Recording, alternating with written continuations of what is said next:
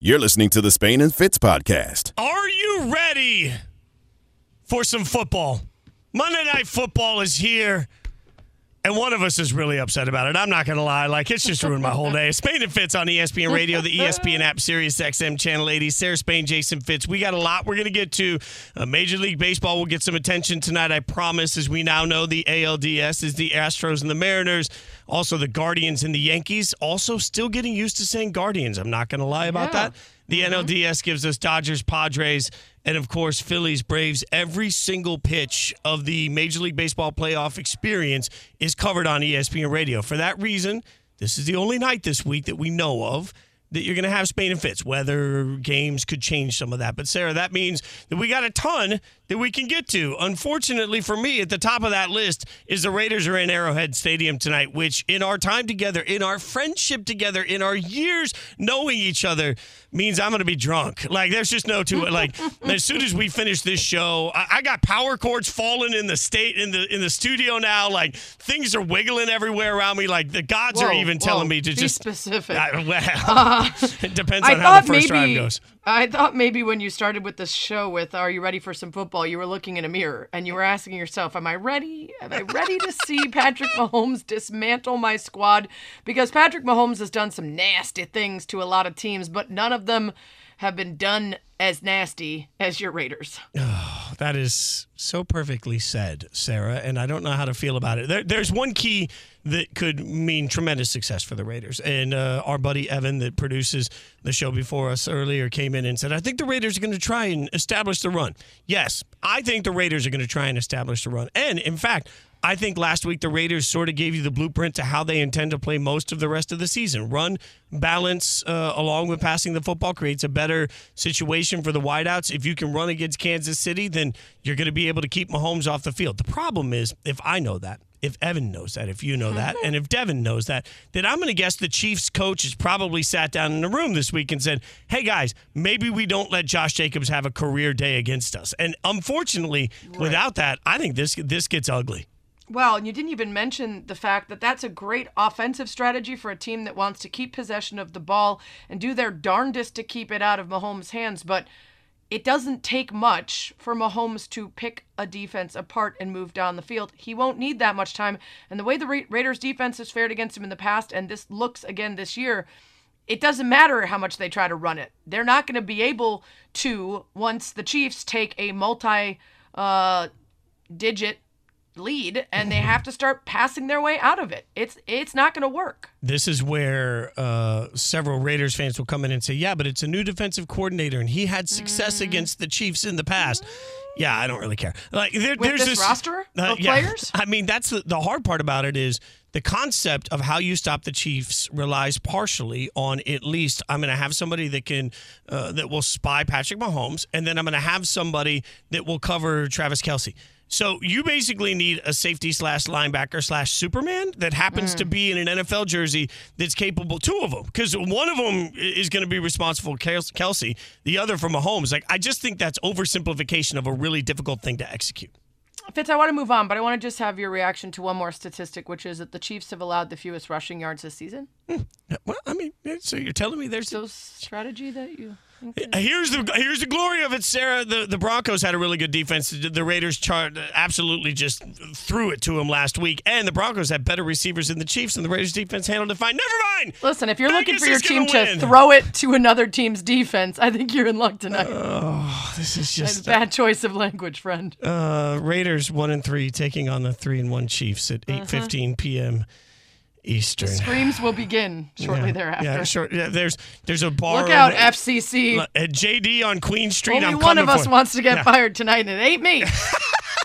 Yeah, do I get a warning? Can somebody in radio let me know if there's a warning for the first time Your I life asked? depends on on the men behind the glass. Yeah, that- there's- you I need have those finger men on the dump button. Behind to the roll. glass. If they aren't listening and they fail to hit the dump button, it's on you and them. For tonight. anyone that's never listened to radio before, doesn't know, there's a little button that they can press when a naughty word is said that Yeah. will that will dump the audio. I don't know what 12 year old kid named it the dump button because every time you say that I laugh. But uh, speaking of getting dumped, uh, the, Um, the Yeah. phrasing. Thank you. Uh, you're welcome. the Panthers dumped Matt Rhule today uh, in one of the least surprising moves I think we've seen in a minute, Sarah. And actually, I'm going to argue that the timing of it makes it a win win because if you're Matt Rhule, there's a bunch of big name college football jobs out there, and you are immediately going to be a massive candidate for them. So you can get out ahead of everybody else trying to figure out if you could be Nebraska or Wisconsin's next head coach and make a ton of money. And if you're the Panthers, you can just press the organizational reset button right now, begin the obvious tanking process to try and get the top pick in the draft for a quarterback,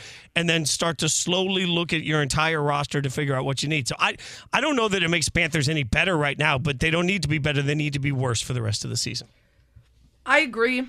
I don't think that he had proved uh, that there was going to be a big change going forward if they'd hung on to him. And I think it's best for him and for the team. I don't know that I have any confidence that David Tepper is going to choose more wisely next time. He was very smug. I came across very smug in the press conference to announce Matt Rhule's firing. Uh, this is a man who gave Rhule seven years, uh, didn't even make it three years. So I think there are a lot of questions about his leadership there and, and what comes next and, and how to believe that he will select the nice uh, next person for the job. Um, I think also it's a combination of Matt Rhule not doing right by quarterbacks and Matt Rhule not getting great quarterbacks to do right by. And David Newton, mm. our Panthers reporter, was on Bart and Hahn talking about the most recent one, which is Baker, and how that just never gelled. And part of that might be Rhule's decision making. Baker never had a connection with his receivers here, and, and whether that's to be blamed on Matt Rhule for keeping that competition between him and Sam Darnold going for so long in training camp and not giving him more time with the receivers or what, uh, it just never was there. Maybe it's just that Baker just never was able to recapture what he had in 2020 uh, when he actually was successful because mm-hmm. he looked more like the quarterback from 2021 and probably worse. And it just was really, really bad. And he never really had an answer for what was going wrong out there. Uh, that all makes a lot of sense. I also think it's asking a lot, and, and, we joked about this a little in the summer, but I think we're seeing it play out now. It's asking a lot for a guy to come in and then suddenly learn an entire playbook in a new language, essentially, in the course of a couple of weeks, a couple of months, and get timing with everybody. I, I the the whole uh, the whole experiment seemed doomed for failure before it even really had the chance to get off the ground. And I don't know how much of that's on Baker, how much of that is on Matt Rhule. I just I think that anytime a coach is brought in from college that constantly talks about creating a culture in the NFL, it sort of mm. hits a wall to me. Like the only way you create a culture in the NFL is you win a bunch of games, and then people want to know how you created your culture. But coming in from day one and making that sort of the landmark, rarely works. That, that felt like Matt Rhule has been since the day since day one with the Panthers. He's been absolutely out of his mind. Like it, there's been no real opportunity for him to settle in and be himself. And so, in that sense, maybe it's good that he uh, that they move on from him. Yeah, and it's a tough situation for whoever takes over, which I think as of now is going to be defensive pass game coordinator and secondary coach Steve Wilks, because Baker's expected to be out for a while. Sam Darnold's still on IR. Um, so you're you've got a team that, like you said, the best case scenario for them is to get worse now. But this is also a team that I, I mean, Tepper has to answer to what the hell they were doing in the offseason. Everybody else on earth knew that this was a team that needed to head for a complete and total rebuild. And that is not the decision making that occurred for this team heading into the season. I, I don't know what they saw that everybody else couldn't see, but I think the way the results are coming out to start this season, they've been proved wrong. And uh, that's a big question going forward is not just good, we got rid of Matt Rhule, now we can feel good about what's next. Like, uh, there's no reason to have any faith until you see otherwise. Your questioning of Tepper is really fair and reasonable, and I think it's something that every fan base hates to have to face sometimes. What do you do when the guy that's in charge of the hiring isn't good at hiring because you can bring in anybody mm-hmm. and no no guarantee you're going to get it right next time. You can be a part of Spain and Fitz Nation on the Dr. Pepper Twitter feed. Tweet us at Sarah Spain, at Jason Fitz, especially if it's something cute and cuddly. I need all that in my life. ESPN Nation is presented by Dr. Pepper. It ain't college football season without the delicious taste of an ice cold Dr. Pepper, the one fans deserve. After five weeks of NFL football, do we know anything? We figured a little out. We'll explain it to you next. Spain and Fitz on ESPN Radio and the ESPN app. Spain and Fitz, the podcast. Spain and Fitz on ESPN Radio, the ESPN app, Sirius XM Channel 80. Sarah Spain, Jason Fitz. Hanging on for dear life as Monday Night Football is going to give us the Raiders at the Chiefs. Maxx Crosby on ESPN right now talking about his uh, fiance Rachel. By the way, uh, expected to give birth literally any hour, any day, could be at any time. So congratulations to uh, them as they'll be welcoming the the first mini Crosby. Although I hear that uh, not many at all, like like Max. Max has got two X's on his first name because when he was born, the doctor was like, "This is this baby's too large to only be uh, Max, so he's extra extra large." And from what he told me, his kid's even bigger than he was going to be. So uh, thoughts and prayers for My Rachel. apologies to Rachel. All right, we have finished yet another week of NFL action, and I've decided, Sarah, we know nothing. Let's break some of it down, and we start with the Giants. And the Packers. Hey, Devin, producer extraordinaire, Giants fan extraordinaire. Devin is Yes. a Giants fan, like Sarah's a Bears fan, like I'm a Raiders fan. How are we feeling today, Debbie? I'm feeling great. This is a great day. Yeah, okay. I just, just I figured that was the answer. The Giants are four and one. The Packers are three and two. But I I I don't know, Sarah, like Am I now supposed to believe I've been trashing the Giants on this show for weeks at this point? Am I supposed to change opinions on this? Because I, I watched that Giants team win, and all I kept thinking is like, man, this is a really plucky win. Maybe I was wrong, Yeah. but maybe they maybe they aren't. I don't know. I listen. I think there's still a ceiling for this team based on the personnel available, but that that personnel is playing up to its ceiling because of Brian Daboll's coaching, because of his ability to look at the roster that he's got, and enthusiasm for the future should be incredibly high. Because everyone on this team, I think, looked around and said, "This is a rebuild year. We'll figure some stuff out about some key positions, and we'll get ourselves in position going forward." And instead, they've they've been excellent. Um, and especially in a game like that where you've got the the specter of playing an Aaron Rodgers led Packers team where expectations are much higher, you get behind by a lot and you easily could lay down and say, "All right, well, we've had a good run here, but you know, this is asking too much." And instead, they just dominate in the second half and they execute on all the things that Daboll is setting them up to take advantage of doing. And um, you know, I, I, I think it's really easy to root for them. And you know me, I don't usually get down for the New York teams, but uh, I think he's got a lot of teams, uh, players believing in him and fans now too. Uh, the number of Giants that left this game at different times hurt that came in and still made an impact. Saquon, Right. uh, absolutely. Just I, I hate it when everybody talks about gutty efforts because when your body's going through a car accident on every snap, it's always a gutty effort. But man, Daniel Jones coming in and playing uh, the way he did, also I thought was lights out. They were down 17-3. My heart was breaking for Devin. By the end of it, I was laughing as I knew that he was celebrating to the point that. Uh, he was uh, he was about how I'll feel in a few hours with grief, but he was with happy happy joy. Aaron Rodgers not happy afterwards when he was asked about some of the talk in the locker room of what's to come. Frankly, I don't like all this conversation about losing next week. I'm a firm believer in the power of words and manifestation, and we got to check ourselves on that because talking about that is not that's not winning football. There was conversation about in the locker room, and I don't like it. John's my guy, but we don't need to be talking like that. I understand there's a reality in this game, but there's a win and a loss every single game. But there's also a reality in in life that you uh, what you're putting your energy towards. That's where your focus is going to go. So uh, I'm not going to address prospects of losing up here, uh, other than we just lost this game. Yeah, it, you know, Jaire Alexander after the game said, you know, I'm not too worried, but if we lose next week, and Aaron didn't really like that. Uh, I don't blame him. I just don't know if he needs to be the guy that goes and tells the press, I don't agree with the statements by my teammates. Just let him live, man. Figure out your part in this. Go in the back room and tell your teammates that you don't want them to say that publicly. It just feels like there is a constant stream of complaints usually used to offset any criticism of himself and he has looked very bad at times. Uh, and so I don't. I, if I'm any of his teammates, I don't really like that angle. Yeah, I, I've. Uh, by the way, I'm a fan of action, not words, and uh, manifesting. Uh, awesome, cool. If manifesting meant a damn thing, the Raiders would have won a Super Bowl the last 20 years. The way I manifest every year. All right, let's go to the next game, which is Patriots and Lions.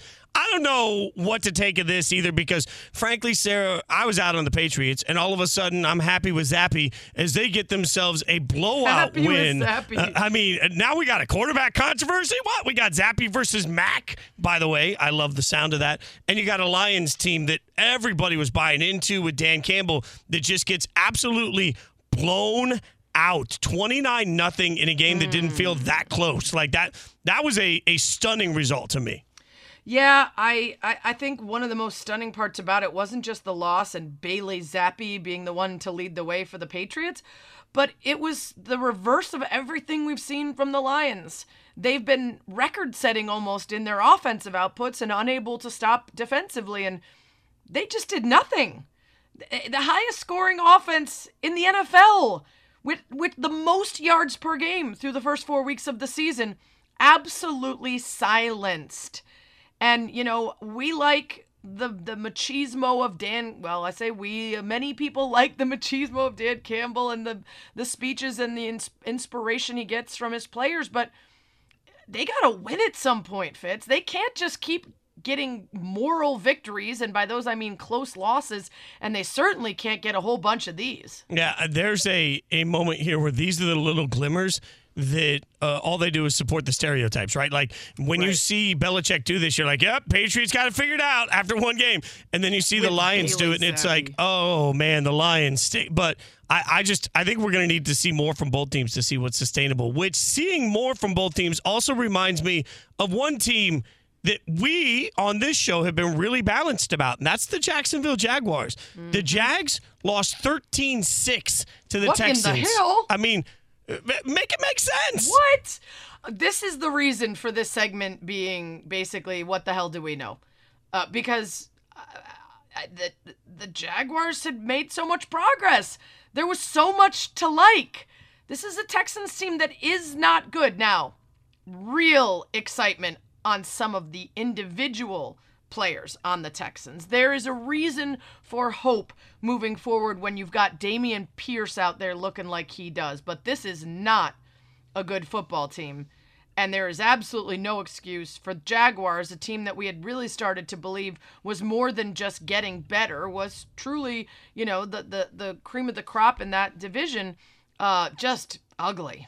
This is why I think this season particularly we need to not take things in one week body of works and instead yeah. we need to like two or three week clumps will give us a better idea and i know that doesn't make great for great hot take radio but if you're the jags we felt one kind of way about them early in the season now they have two two straight losses and this one just the type of loss that it's just hard to make sense of and it's changed the entire way we see this team. Eh, so even though the rest of the AFC South has not given us much to root for, the, the Titans did get a big win over the Commanders. I thought they were going to mm-hmm. throw away at the end. So the Titans have put themselves in a nice situation. Yeah. So you know, I, I feel like we have to take everything in in larger uh, larger Chunks yeah. chunks to have and also idea. i think uh, aaron schatz our buddy from football outsiders maybe let us know before the season even began that this is what we could expect. A whole lot of parity a whole lot of teams uh, huddling around the middle uh, with with very few highs and lows. Uh, want to hear a ridiculous stat from that game? Oh yeah. Uh, the jaguars had 422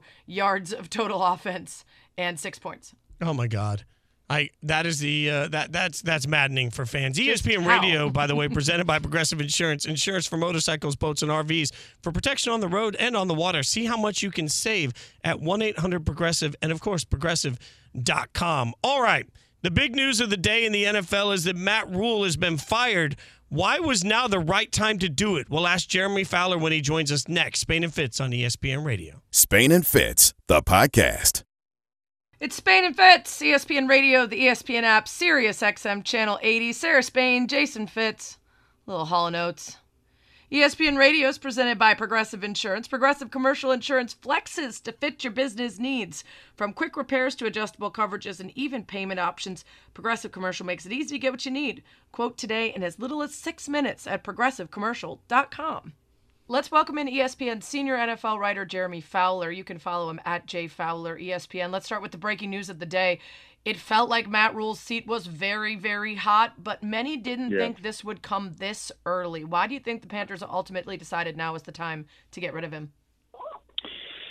Yeah, Sarah, I was, I was told last week that, that uh, from somebody in the building that it wouldn't shock if like the, if the game was really ugly on Sunday, a huge blowout, or just sort of lifeless, then maybe something would happen today.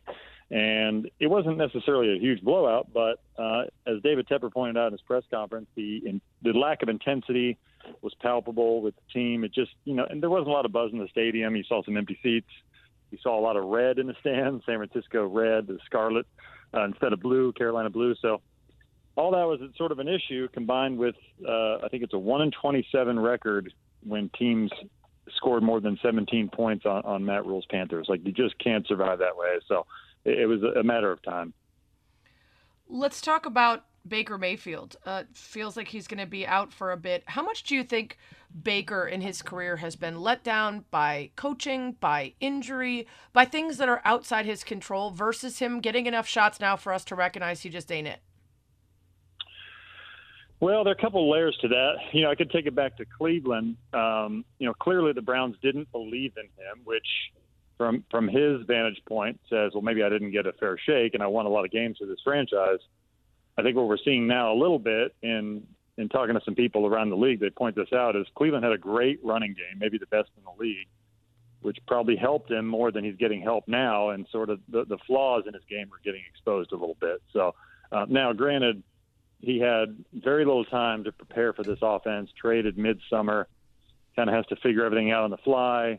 Um, not a very imaginative offense. Not necessarily like a long time consistent winner in Carolina, uh, a coach on shaky ground. So there was, there was, yeah, he wasn't necessarily walking into a winning situation either. So the story is still out on him, but uh, you know, if this continues, he, he might be running out of chances, at least to be a full time starter in the league. Jeremy Fowler's with us here on Spain and Fitz, ESPN senior NFL writer the Giants are a great story. Daboll is a great story, and I think expectations for yeah. them going forward are pretty high because the roster didn't yeah. look like one that would succeed, and they are in spite of that. The Jets are a different story. They're exciting. This is cool. Yeah. Does this feel sustainable on their side of things? Yes, I, would say the Jets feel a little more sustainable only because you know the Giants looked at this year as pretty much if not a tear down, then a mini rebuild. Like you know, they were looking right. to save salary cap and you know not really commit to too many players and play the long game. I mean, that was really clear. And so, you know, GM Joe Schoen, head coach Brian Daboll can get it done over time, but the, like the feeling was, let's get through this year, you know, um, and try to win as many games as we can with the roster we have. But like the the wide receiver corps already wasn't good, and then they went into London with four guys out, four key guys, and they win. Um, you know, Daniel Jones is playing pretty well, and uh, you know, Saquon is, is kind of having a, you know, really a career year. So everything's coming into place. I don't know if they can sustain it or not, but I do know that that team is playing for Brian Daboll. He's inspiring them. And the Jets, you know, I, I see a good, pretty good roster. Like talking to other people around the league, they think the Jets are, you know, a, a borderline playoff team if Zach Wilson makes a jump, which it looks like the last two games he's ready to do. Let's talk about Wilson and Jones. Has your personal opinion of those two changed after seeing them in different regimes here, or at least this season in a couple games? Uh, maybe a little bit. I think, um, you know, Wilson. He's just he's such a talented guy. It's more of a matter of can he make the easy plays, you know, just the quick decisions, make the easy throw instead of the home run, and he's been doing that of late. So that you know his numbers haven't been flashy, but he's been playing good football, which is really all they can ask for. They just hope that stays consistent. Uh, you know, Daniel Jones is he's a tough evaluation because actually before the London game, his numbers weren't great. Um, but you watch him; he's a tough guy. He's trying to make every play. He's making probably better decisions, not you know less of like the careless interceptions and fumbles that you saw in his first couple of years. So that is a positive. Part of that's probably a byproduct of having you know the, the right coach in there, the right, the right offensive mind. Um, but some of that's a credit to him too. So the, the truth is probably somewhere in between with Daniel Jones, between his past and his current uh, state. And uh, I don't know if that's enough to be a starter somewhere next year, but he's making a decent case. That sounded more like the tagline for Zach Wilson's summer exploits. The truth is probably somewhere in between the past and the future. uh, Jeremy Fowler's with us. You can follow him at jfowler ESPN. Uh, let's talk Kyler Murray. What did you make at the end of the game yesterday? I don't know. I'm still trying to process that one. You know, I've been so busy with the Carolina stuff today, but like it's that, that's a weird story that we probably need more truth on. Um, it sounds like they thought they had the first down, and by the time they realized that the officials didn't deem it a first down, it was it was late in the process, um, and Kyler had already been told to clock it. You know, so. Um, right. Um, probably a, a classic miscommunication, which happens at, at high level football on both sides of the ball. We see it all the time. Um, at that stage in the game, you know, with this team trying not to fall to two and three, it was it was a less than ideal spot, uh, and the optics are not great. So, yeah, it's funny. I, I was actually tweeting yesterday, like man, Kyler Murray, he's a flawed quarterback, but he's really good at this. You know, the two minute Yeah. drill, like running around, Yeah. completing passes, getting, you know, he's gonna he's gonna lead him to a score just like he did in that Raiders game, and then a second later, you know, they fumbled it, the whole thing. So I don't know. It's it's they're a, they're a team sort of on the ropes right now. You know, they've had Mhm. really slow starts. Um, they're missing some key guys. You know, the offense uh, looks out of sorts a lot of the time. And uh, you know, Kyler Murray, you don't always know what to expect, even though he's he can be brilliant at times. So um, it- it's a crucial next couple games for them. It's Spain and Fitz talking all the NFL goodness with Jeremy Fowler. You can follow him at J Fowler ESPN. Uh, Brandon Staley under fire for decision making at the end of the game that ultimately didn't come back to bite them, but certainly will affect the continued opinion of his reputation. Advanced metrics, the models will tell you he made the right decision, but those models don't involve the context of the flow of the game, the personnel out there, and everything else. What was your take on Yeah. his decision? You know, it's funny. My my take was all these guys who go for fourth downs or you know play on the analytical side. Like it seems like the plays aren't working. It's like if they could get these fourth downs to actually work, it would validate some of the analytics. But they, you know, every time Staley does it and drops back on fourth down, a lot of times it doesn't work. We saw Dan Campbell go for a bunch of fourth downs yesterday, although I think they were just maybe more desperate because they were falling behind. Mm. Um, in these big moments that we saw with, with John Harbaugh and the Ravens the other day, in the red zone against Buffalo, it's just like, man, these plays are not working for some reason. Like, I don't know if it's the play calls or what. Um, I, I can't, you know, looking at that situation, I, I don't hate the call. I think I'm in the minority on that. I know as people think it's kind of boneheaded. You, had to stop him either way. Like, you just need two yards and the game's completely over. I think they thought like the Browns are going to maybe march downfield on him and get within field goal range pretty easily. But maybe he didn't trust his defense completely in the moment, you know, um, and figured, hey, look, we got Justin Herbert. Two yards is should be nothing. Um, but every time, even dating back to last year in that Chiefs game, they drop back and try to do it, and it doesn't work. Yeah. Hey, you mentioned Dan Campbell. I know this is sacrilege because everyone fell in love with him during Hard Knocks, and he says the right thing. He, he gets his guys fired up, but how long does he have before the team has to win games instead of just inspire everyone with their effort?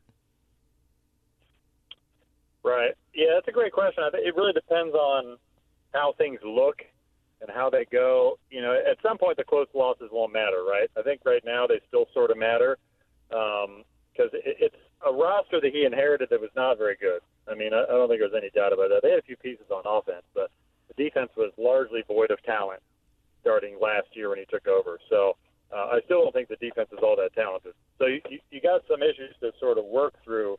I think the bigger problem is you were putting up 30 plus points for four games and you got one win out of it. You know that that to me is the bigger issue. How you don't come up with more there when your schedule's going to get mm-hmm. harder. It's going to get harder to score points. So, yeah, I still think this year he's he has a pretty long leash, but by the end of this year, early next year, it's got to start to turn around in a hurry.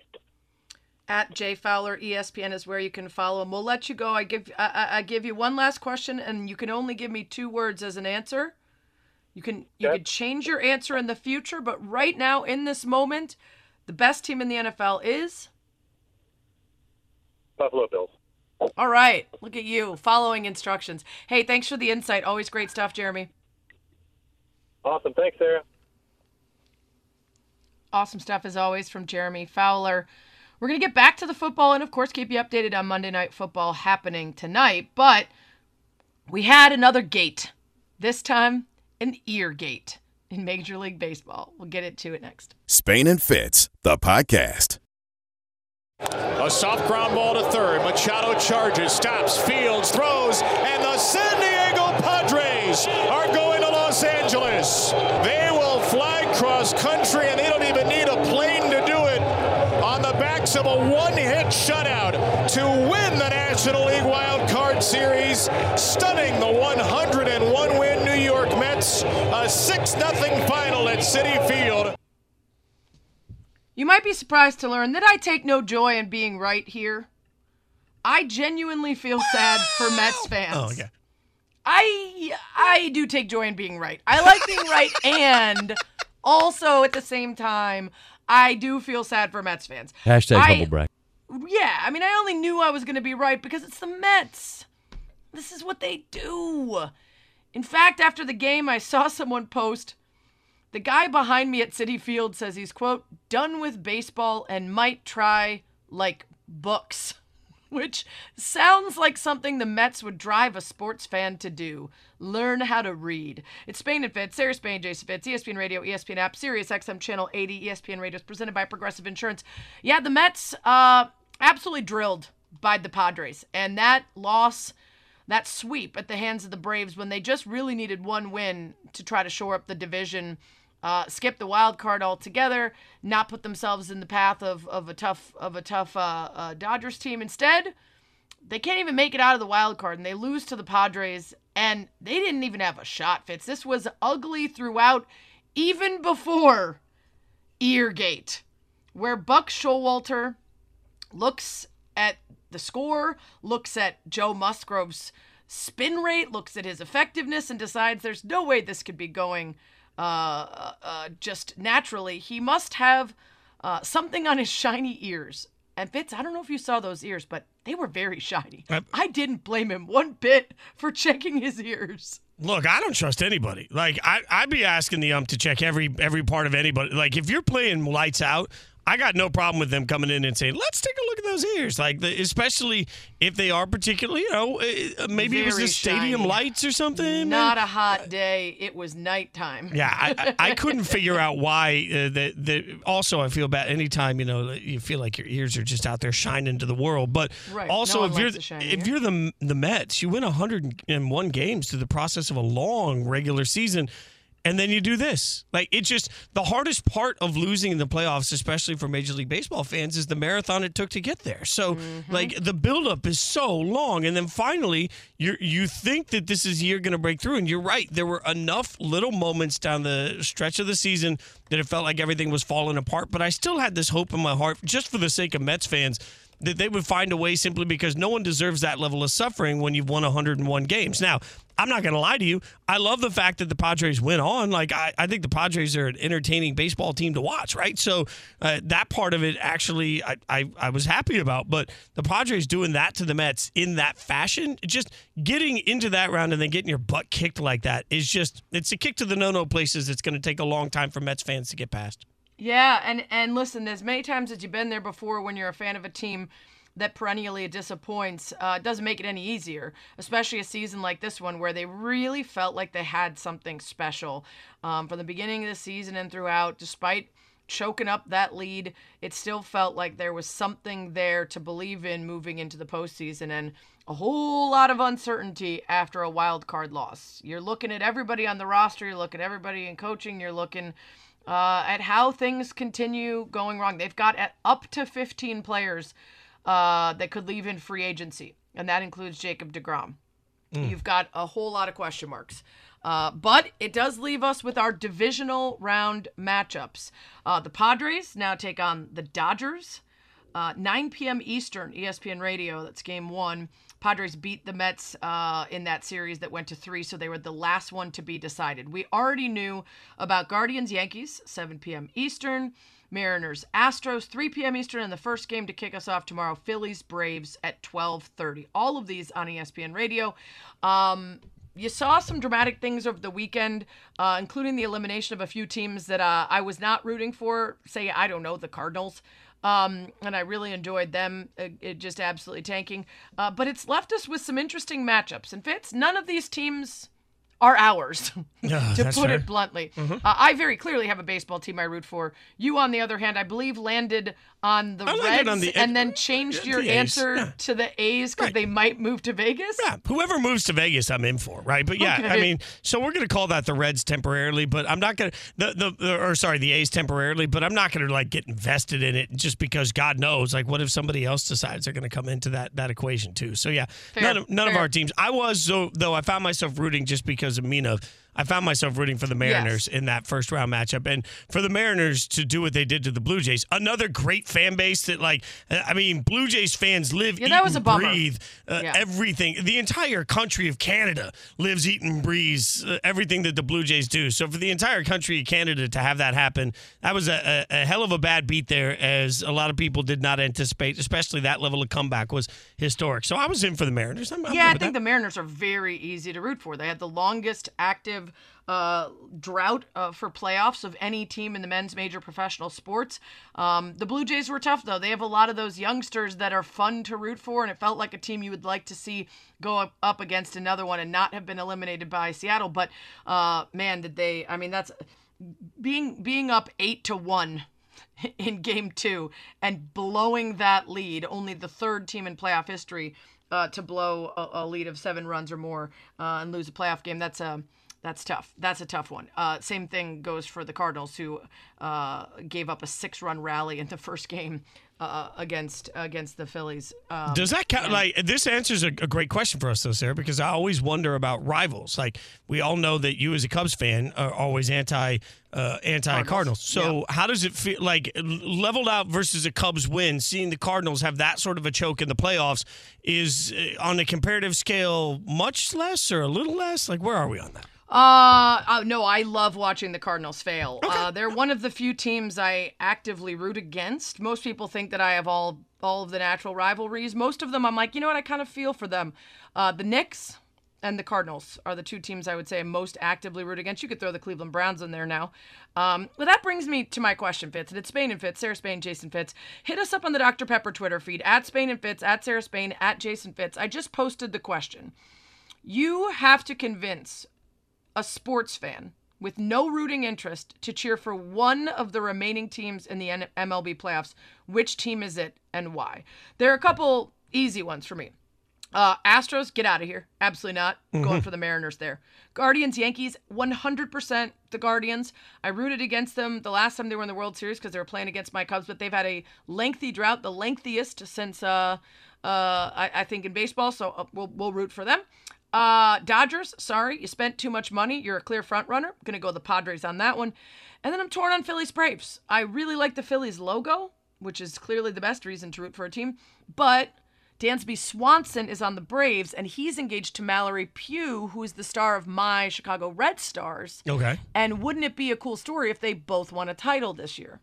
Uh, that is a cool story. Uh, uh, there's clearly one team I'm rooting for in this whole process, and it's the Braves. Uh, there's wow. no no doubt about it because Trevor Scales, my buddy uh, that we worked together for years together, works on uh, Braves for Bally Sports, so I always root for Trevor and Harry Douglas. last year. That's yeah. because your friend calls the games. Yeah, well, yeah, 100. percent Harry Douglas can also get me tickets. I know Harry can get me tickets, oh, so that's got to be my way in, right? So if I want to go to a World Series matchup, yeah, I, I couldn't go last year. I was busy. I hope I, Mina's listening right now. Mina wouldn't hook me up. I'm not high I enough on Mina's, Mina's list. listening, and you just chose the potential to see a baseball game you're not even that interested in over Mina's, Mina's happiness. Yeah, that's fair. The road to the World Series goes through ESPN Radio. Catch all the postseason action presented by AutoZone on ESPN Radio and the ESPN app. We're bumped basically all week, so tune in, listen to all that baseball goodness. Help us figure out who to root for, too. Coming up, less than 20 minutes away from Raiders Chiefs. We'll get you set for it next. Hold on to your butts, Fitz. Both of them. Spain and Fitz, the podcast.